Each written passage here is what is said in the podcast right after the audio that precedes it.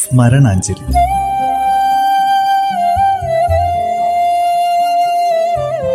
ഓർമ്മകളിൽ മാത്രം ജീവിക്കുന്ന പ്രതിഭാശാലികൾക്കുള്ള പ്രണാമം. ഓർമ്മകളിൽ നരേന്ദ്ര പ്രസാദ്.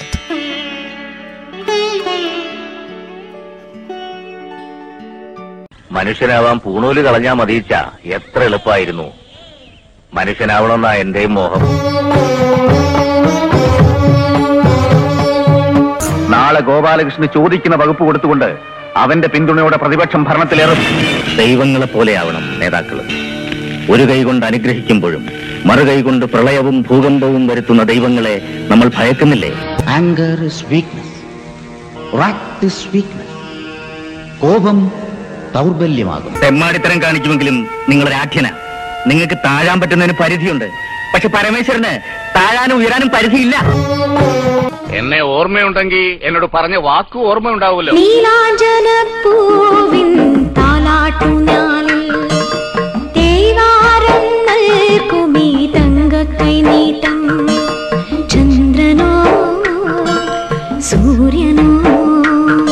എത്രയൊക്കെ അകന്നു നിന്നാലും ചിലരെ തമ്മിൽ കൂട്ടിയോജിപ്പിക്കാൻ ഈശ്വരൻ തീരുമാനിക്കും. സാഹിത്യ നിരൂപകൻ, നാടകകൃത്ത്, നാടക സംവിധായകൻ, ചലച്ചിത്ര നടൻ എന്നിങ്ങനെ വിവിധ മേഖലകളിൽ ഒരുപോലെ ശോഭിച്ച വ്യക്തിയായിരുന്നു ആർ നരേന്ദ്രപ്രസാദ്. മലയാള സിനിമയിലെ വില്ലൻ കഥാപാത്രങ്ങൾക്ക് തന്റേതായ ഭാവുകത്വം പകർന്നുകൊടുത്ത അതുല്യ നടൻ നരേന്ദ്രപ്രസാദ് അന്തരിച്ചിട്ട് 18 വർഷം.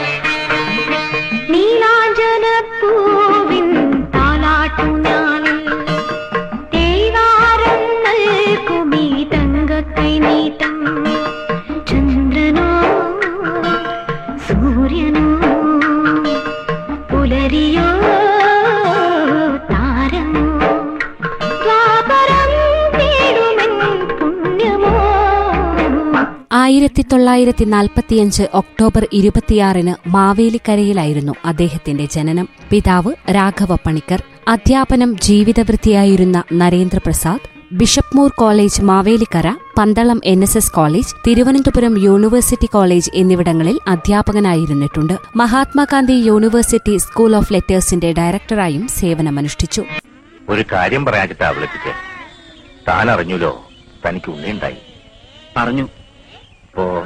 തീരുമാനിക്കണ്ടേ? അയാളെ എങ്ങനെ വളർത്തണ്ടേ? നമ്പൂരിയായിട്ടോ മനുഷ്യനായിട്ടോ? മനുഷ്യനാവാൻ പൂണൂല് കളഞ്ഞാൽ മതിച്ച എത്ര എളുപ്പമായിരുന്നു, മനുഷ്യനാവണമെന്നാ എന്റെയും മോഹം. അതിന് വാശിയും തന്നിഷ്ടവും മതിയെന്ന് തോന്നുന്നുണ്ടോ? കുട്ടിക്കാലത്ത് തന്നെ സാഹിത്യത്തിൽ താൽപര്യമുള്ള വ്യക്തിയായിരുന്നു അദ്ദേഹം. ബാല്യത്തിൽ മുത്തച്ഛനും മുത്തശ്ശിയുമാണ് സാഹിത്യത്തിലേക്ക് നയിച്ചതെന്ന് നരേന്ദ്രപ്രസാദ് പറഞ്ഞിട്ടുണ്ട്. കോളേജിൽ പഠിക്കുമ്പോൾ കൂടുതൽ സാഹിത്യത്തെ അറിഞ്ഞു. അക്കാലത്ത് കുറെ കവിതകളും എഴുതി. ആദ്യ കവിത കോട്ടയത്ത് നിന്നും പ്രസിദ്ധീകരിച്ചിരുന്ന കേരളധ്വനി വാരാന്തപ്പതിപ്പിലാണ് അച്ചടിച്ചു വന്നത്. മുതിർന്നപ്പോൾ മാതൃഭൂമി ആഴ്ചപ്പതിപ്പ്, മലയാളനാട് വാരിക എന്നീ വാരികകളിൽ പുതിയ സാഹിത്യത്തെ വിലയിരുത്തിക്കൊണ്ട് ലേഖനങ്ങൾ എഴുതിയിരുന്നു. അക്കാലത്ത് ആധുനിക നിരൂപണത്തിന്റെ വക്താവായിരുന്നു നരേന്ദ്രപ്രസാദ്. അയ്യപ്പ പണിക്കരുടെ കേരള കവിതാ പ്രസ്ഥാനത്തിലും പ്രവർത്തിച്ചിട്ടുണ്ട്. അവനെ തകർത്ത് എനിക്കത് തിരികെ പിടിക്കണം. മാന്യമായ പ്രതിഫലം ഞാൻ തരും. You must do. അവന്റെ സപ്ലൈ വിങ്ങിൽ ഒരു മീഡിയ സബോട്ടാഷ്, മാധ്യമ വിസ്ഫോടനം, അവന്റെ സംഭരണ വിതരണ ശൃംഖല തകർക്കണം. നാടകരംഗത്തിനും അദ്ദേഹം നിസ്തുല സംഭാവനകൾ നൽകി. നരേന്ദ്രപ്രസാദിന്റെ നാട്യഗൃഹം എന്ന നാടകസംഘം 12 കൊല്ലം നാടകരംഗത്ത് സജീവമായിട്ടുണ്ടായിരുന്നു. ജി. ശങ്കരപിള്ളയുടെ നാടക പ്രസ്ഥാനവുമായി ബന്ധപ്പെട്ട് അദ്ദേഹം ഏറെ നാൾ പ്രവർത്തിച്ചിരുന്നു. സൗപർണികയാണ് നരേന്ദ്രപ്രസാദിന്റെ ഏറ്റവും പ്രശസ്തമായ നാടകം. ഈ കൃതി കേരള സാഹിത്യ അക്കാദമിയുടെയും കേരള സംഗീത നാടക അക്കാദമിയുടെയും പുരസ്കാരങ്ങൾ നേടിയിരുന്നു. എടോ, പെരുവഴിയിൽ താൻ കണ്ട ആ ഡോളർ കച്ചവടക്കാരൻ കുഴലിന്റെ ഇങ്ങേയറ്റത്തെ കണ്ണിയാണെന്ന് തെറ്റിദ്ധരിച്ചു. തന്റെ ഭാഷയിൽ പോലീസ് കോൺസ്റ്റബിൾ. അവനിലൂടെ DGP-യിലെത്താമെന്ന് താൻ വിചാരിച്ചുവെങ്കിൽ താനൊരു മണ്ടൻ. 70ലധികം ചലച്ചിത്രങ്ങളിലും അദ്ദേഹം അഭിനയിച്ചിട്ടുണ്ട്.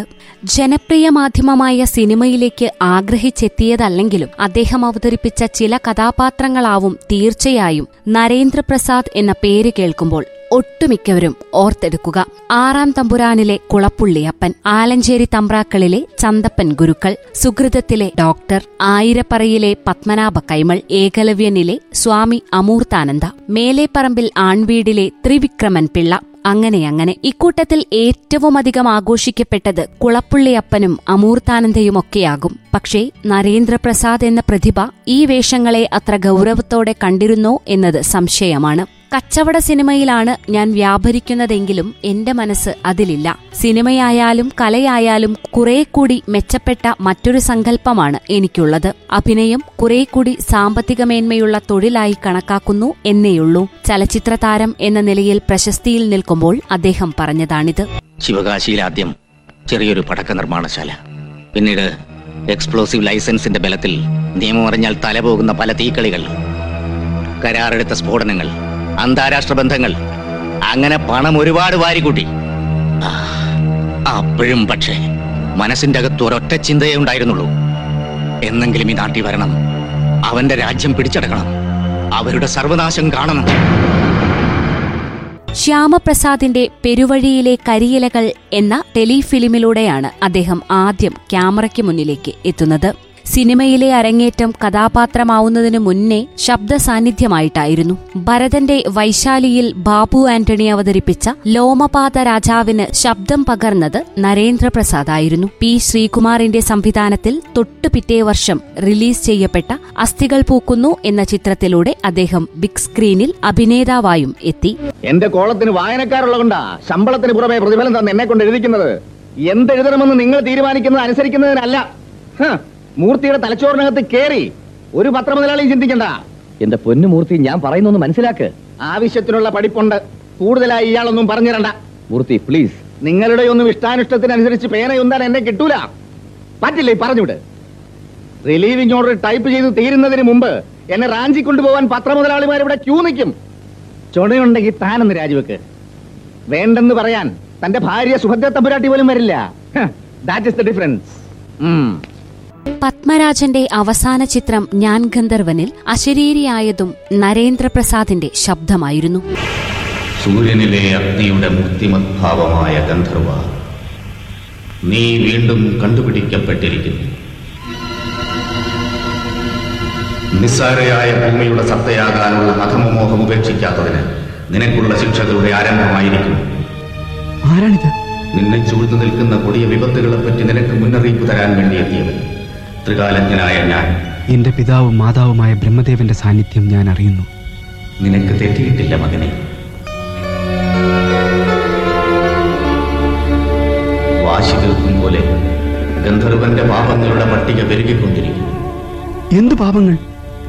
ചിന്താശേഷിയിൽ വിഷം വ്യാപിച്ചുകൊണ്ടിരിക്കുന്ന നിന്നോട് തർക്കിക്കാൻ മകനെ ഞാനാണ്. നീ നിന്റെ വരും വിധി അറിയുക. സൂര്യസ്പർശമുള്ള പകലുകളിൽ ഇനി നീയില്ല. പകലുകൾ നിന്നിൽ നിന്ന് ചോർത്തിക്കളഞ്ഞിരിക്കുന്നു. ചന്ദ്രസ്പർശമുള്ള രാത്രി. നിനക്കിനി ആകെയുള്ളത് ഇന്നത്തെ ഈ രാത്രി മാത്രം.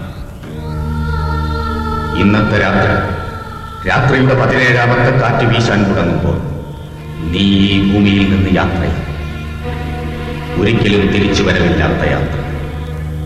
ഒന്നിനും നിന്നെ തിരികെ വിളിക്കാനാവും. നീ സമ്മാനിച്ച രുദ്രാക്ഷം ഈ നിമിഷം മുതൽ അവളുടെ കഴുത്തിൽ ശക്തിഹീനമായ വെളുത്ത മണൽക്കട്ട. 90കളുടെ ആദ്യ പകുതിയിൽ തന്നെ തലസ്ഥാനം, രാജശില്പി, അദ്വൈതം, പൈതൃകം, ഏകലവ്യൻ, ആയിരപ്പറ, മേലേപ്പറമ്പിലാൺവീട്, തലമുറ, യാദവം, ഭീഷ്മാചാര്യ, CID ഉണ്ണികൃഷ്ണൻ, ഭാഗ്യവാൻ, വാർദ്ധക്യ പുരാണം തുടങ്ങിയ ചിത്രങ്ങളിലൂടെ അദ്ദേഹം മലയാള ചലച്ചിത്ര മേഖലയിലെ അവിഭാജ്യ ഘടകമായി മാറി. പണ്ട് കേന്ദ്രമന്ത്രിസ്ഥാനം വെട്ടിക്കളഞ്ഞതിലുള്ള തീരാത്ത പകയുമായി രാജ്ഭവനിലൊരു പഴയ സിംഹം കാത്തിരിപ്പുണ്ട്. ഗവർണർ നാരായണയ്യ രാജിവെക്കാനാണ് ഉദ്ദേശമെങ്കിൽ വിളിച്ചു പറഞ്ഞോളൂ. ഫോണിനരികിൽ തന്നെ ഉണ്ടാവും നാരായണയ്യ. വേണ്ട ഏർപ്പാടുകൾ ചെയ്യും. മറിച്ച് ഗോപാലകൃഷ്ണനെ അംഗീകരിക്കാനാണ് ഉദ്ദേശമെങ്കിൽ അതും വിളിച്ചു പറഞ്ഞോളൂ. സത്യപ്രതിജ്ഞയ്ക്കുള്ള ഏർപ്പാടുകൾ ചെയ്യും. തീരുമാനം ബുദ്ധിപരമായിരിക്കും. ഒരു വില്ലൻ ആവശ്യമായ ശരീരഘടന ഇല്ലാതിരുന്നിട്ട് പോലും നരേന്ദ്രപ്രസാദ് എന്ന നടൻ മലയാള സിനിമയിൽ വില്ലൻ എന്ന സങ്കല്പത്തിന്റെ പര്യായമായി മാറിയത് അദ്ദേഹത്തിന്റെ അതുല്യമായ പ്രതിഭ ഒന്നുകൊണ്ട് മാത്രമായിരുന്നു. എന്നാൽ അദ്ദേഹത്തിന്റെ പ്രതിഭ വില്ലൻ കഥാപാത്രങ്ങളിൽ മാത്രം ഒതുങ്ങി നിൽക്കുന്നതായിരുന്നില്ല. മേലേപ്പറമ്പിലാൺവീട്, ആലഞ്ചേരി തമ്പ്രാക്കൾ, അനിയൻ ഭാവ, ചേട്ടൻ ഭാവ തുടങ്ങിയ ചിത്രങ്ങളിലൂടെ അദ്ദേഹം ഗൌരവം നിറഞ്ഞ കഥാപാത്രങ്ങളിലൂടെ നർമ്മം വിളമ്പി. പൈതൃകത്തിലെ ദേവദത്തൻ ചെമ്മാന്തിരിപ്പാടും ആറാം തമ്പുരാനിലെ അപ്പൻ തമ്പുരാനും നരേന്ദ്രപ്രസാദ് എന്ന നടന്റെ അഭിനയപ്രതിഭയുടെ ആഴമളന്ന കഥാപാത്രങ്ങളായിരുന്നു. ഇവയൊന്നുമല്ലാതെ വാർദ്ധക്യപുരാണം, സുഹൃതം, കഥാപുരുഷൻ, മയിൽപ്പീലിക്കാവ്, അസുരവംശം, കൊട്ടാരം വീട്ടിൽ അപ്പൂട്ടൻ, വാഴുന്നോർ, നരസിംഹം തുടങ്ങി ചെറുതും വലുതുമായ എത്രയോ കഥാപാത്രങ്ങളായി അദ്ദേഹം പകർന്നാടി. സ്നേഹമുള്ള മനസ്സുകളെ വിധിക്കരുത്.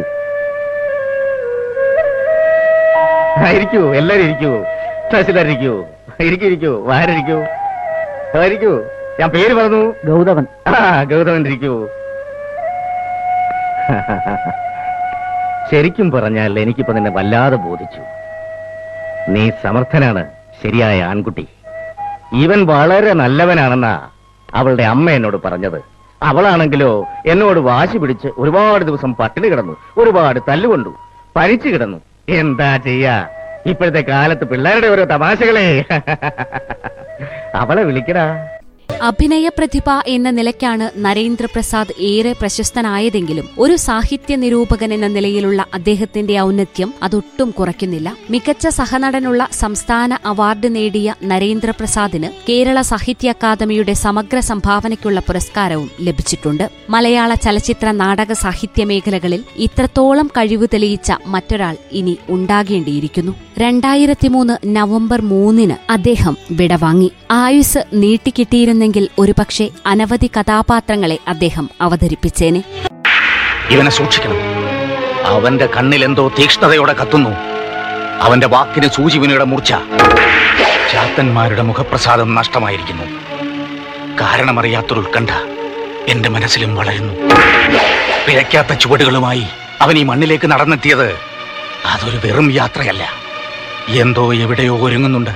കണിമംഗലം ജഗന്നാഥന്റെ പ്രവൃത്തികളെ വിലയിരുത്തുന്ന കൊളപ്പുള്ളി അപ്പൻ തമ്പുരാന്റെ വാക്കുകൾ നരേന്ദ്രപ്രസാദിന്റെ അഭിനയ ശൈലിയെ അടയാളപ്പെടുത്തുന്നതിന് പര്യാപ്തമാണ്. കത്തുന്ന കണ്ണുകളും സൂചിമുനയുടെ മൂർച്ചയുള്ള സംഭാഷണങ്ങളുമായി നിറഞ്ഞുനിന്ന നരേന്ദ്രപ്രസാദ് തിരമലയാളത്തിന്റെ മികച്ച പ്രതിഭ തന്നെയായിരുന്നു.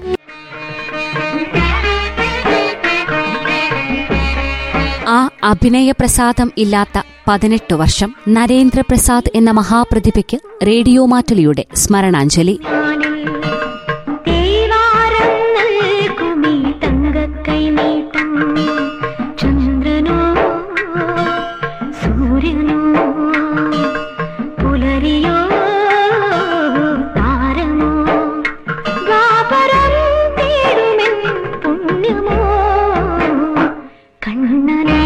ശ്രോതാക്കൾ കേട്ടത് ഓർമ്മകളിൽ നരേന്ദ്രപ്രസാദ്.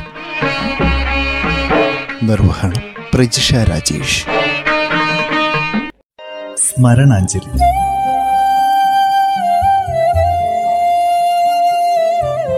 ഓർമ്മകളിൽ മാത്രം ജീവിക്കുന്ന പ്രതിഭാശാലികൾക്കുള്ള പ്രണാമം.